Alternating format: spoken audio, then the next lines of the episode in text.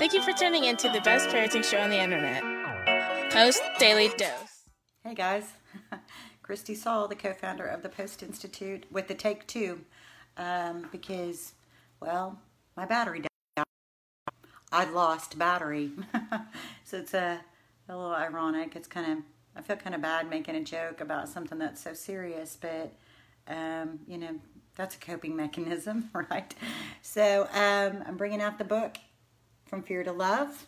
You know, we've been working on that book study, and I was rolling, man. I was just getting ready to be into the heart of my message, and my phone died. So um, I hope you guys uh, come back and join me. Mimi, I see you there, so thank you. Thanks for making it back. I hope that Lydia makes it back, and the other folks, Aaron, and I know there were a couple of people commenting, and so I hope that you guys uh, come back and rejoin um, the conversation. Um, so it's uh, John Bowlby, who is the father of attachment. He's quoted as saying, The threat of loss is equal to loss itself. Um, and this message really is being called out um, from a Facebook uh, instant message that I received asking us to um, to speak to our frontline families. And um, so when I think about, well, when I think about that phrase, the threat of loss is as real as loss itself. And I allow it to really saturate my heart and to think about um, many of us have experienced loss. We've experienced um, death of loved ones. We've experienced divorce. Uh, we may have experienced loss of our own children.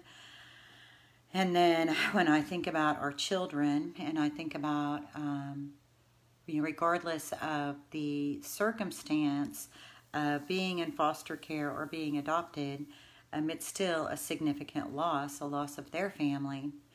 And so then when we layer that on to national health crisis, to the pandemic and you think about um, the the things that they're missing, the things that they feel like they're losing, losing contact with their peers, with their teachers, and for many kids, those are really safe, loving relationships, and the knowing that in some cities, um, frontline workers, especially healthcare workers, are being quarantined away from their families, so they're having to um, stay at the hospital or in housing provided that's controlled. And that's because they want to make sure that the people who are keeping um, the community well and providing safety for the community's health, that they are not um, accidentally getting exposed. And so think about that. My goodness, um, if you are a parent of a child, a foster child, or an adopted child, a child who's already already experienced significant loss, and now um, a parent is not able to stay home because they're quarantined. The threat of loss is as real as loss itself. That's very hard for those babies to understand, no matter the age even a grown up baby, even a grown person, you know, the baby inside of us is going to feel that loss or the threat of that loss. They're going to feel that separation. And it's super significant for us to just, no matter where, what community we're in, we're all experiencing the pandemic differently. Like uh, I was saying here in Oklahoma, we're actually going to be opening up certain parts of business that had been closed effective May 1st with all these guidelines and um, you know hopefully it'll go well. Hopefully it will go well and hopefully will be part of a process that helps the world open up and be safe. I hope it goes like that but i for one won't be participating in that because i've got loved ones that i need to make sure and protect uh, people who are in risk categories. And so we're we're all in our own little bubbles, you know, in our the bubbles of our community, and we don't necessarily have full comprehension or full understanding of how um, large cities, how things are being, you know, where people naturally live on top of each other, live closer to, talk about Boston, Massachusetts, you know, LA, New York City, Michigan, Dallas, Atlanta, these big metropolitan areas, Denver, where people literally live right on top of each other. And so the pandemic has a very different effect in places like that than it does in a state that's much more rural, like Oklahoma.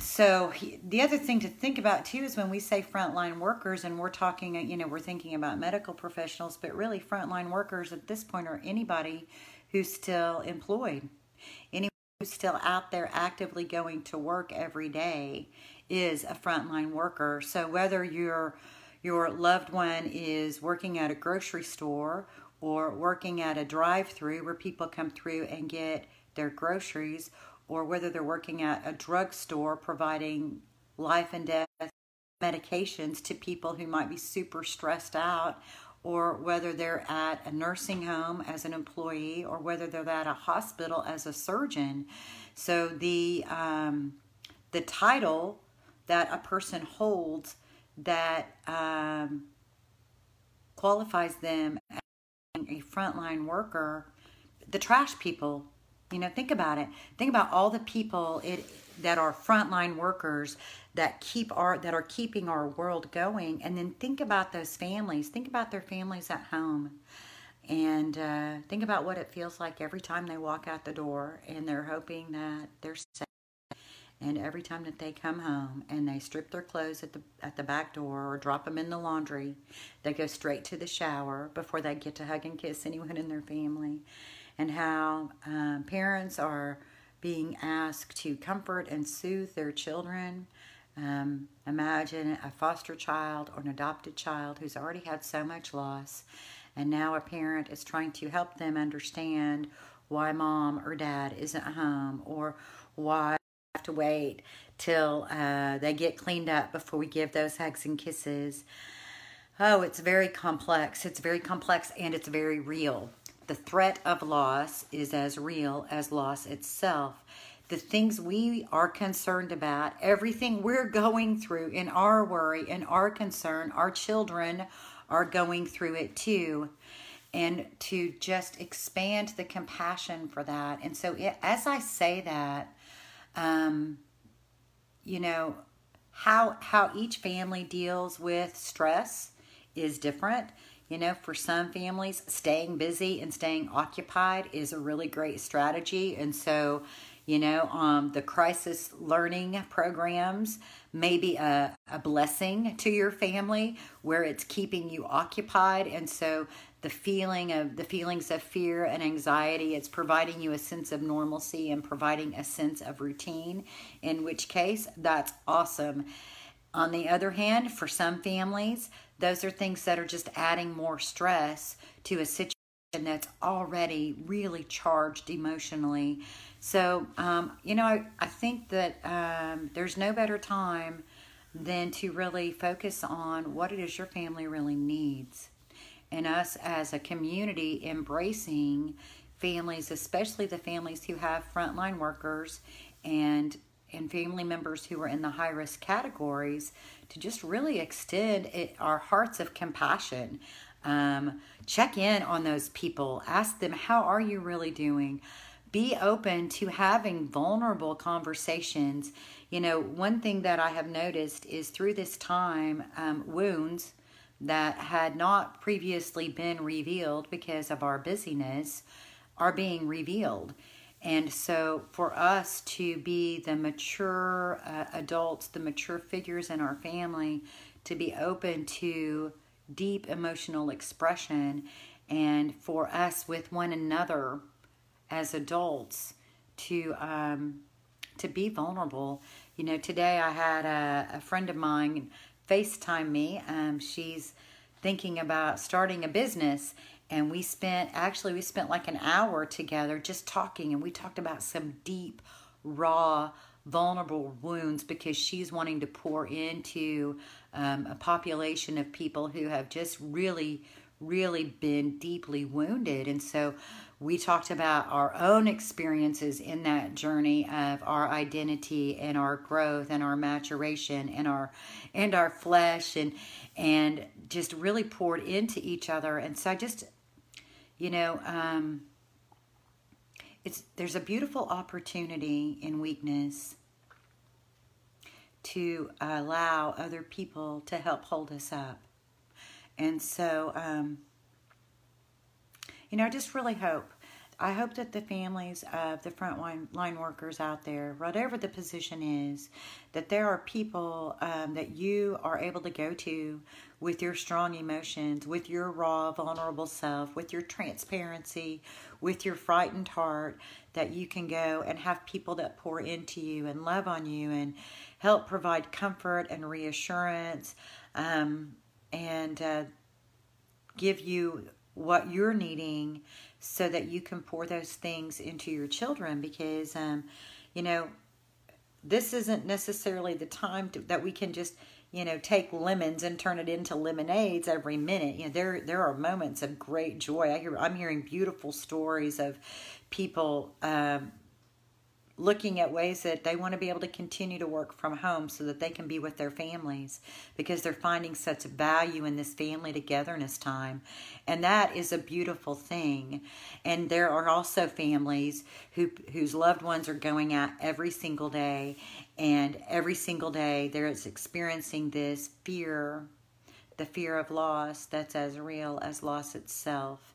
So I think my message today really is just to bring that to the awareness, to um, for us as adults to reach out to one another and that's and offer and be vulnerable. You know, to to let to let somebody know when you're struggling, and if you have friends who are frontline workers, to reach out to them, ask them how they're doing, offer some FaceTime, offer some love time, offer just that you know I'm a place I can hold space for those feelings. I'm here with you. Um, we don't have to be allergic to the emotions that come up because they are real. They are real and they are raw. And the fear of loss is as real as loss itself. When we can support those parents, then they're going to be more able to support their children. And in supporting their children, that's, you know, that's talking about some tough truths that yes, this is real. And yes, your dad, your mom, whoever it is that's out there, your sister, your brother, your cousin, your uncle who's out there every day, they are doing their best to keep themselves safe. They love you no matter where they're at. Keep in phone contact. Use that FaceTime, you know. Um, I find myself worried, you know, after watching the national news. You know, here in Oklahoma, it's quiet. But when I look at that national news and I see, um, I see car lines that are miles long for people waiting to get uh, bags of food. And I hear the stories of college students who are in a gap where they can't get assistance, like food stamps and SNAP, um, and because they're living with their parents or because not working 20 hours a week or whatever whatever governmental rules were in place that made sense during a different time and those rules haven't been adjusted and so we have people falling through the cracks um, who who really are in, in very difficult situations for basic needs to be met. Um, when i hear about um, you know some people receiving um, assistance in terms of the stimulus check people not getting it and people who are unemployment getting a $600 a week or a month or whatever raise and people who are out there still working working working not getting raises and not getting bonuses and yet they're the ones who are really keeping this thing going you know um, the tensions can get really tight. And then when tensions get tight and stress gets tight and fear takes over then our best of humanity does not show. When we start fighting against one another, we start perceiving these fears and we start um, feeling as if there is a lack versus that there's plenty and believing in the greater good. And so um, I guess that's the other piece is, you know, um, someone in Dallas may be feeling the pressure of this, the stress of this way different than me in Oklahoma. And so those of us who might be who are living in places that are not hot spots, we have we have a privilege and we have an opportunity and that opportunity is to carry to carry those people, to carry those people in our prayers, to carry those people in our generosity, to carry those people in our hearts. And so as I say that, it just, you know, and maybe you know maybe that's even another piece for the the families of frontline workers whose children are feeling concerned. You know, sometimes. Um, you know, sometimes doing something for somebody else or having somebody do something for you is uh, something that just helps us feel more connected. Um, so, as I say that, what I'm picturing is, um, you know, maybe I just need to find a pen pal or 10 in those communities, and Marley and I will send letters and cards. And you could do the same thing. You could get on your Facebook page and you could say, hey, you know what? In my community, things are pretty chill. We're doing okay here. So, is there anybody out there that needs help? Is there anybody out there who needs prayer? Is there anybody out there who needs a friend to talk to about all this?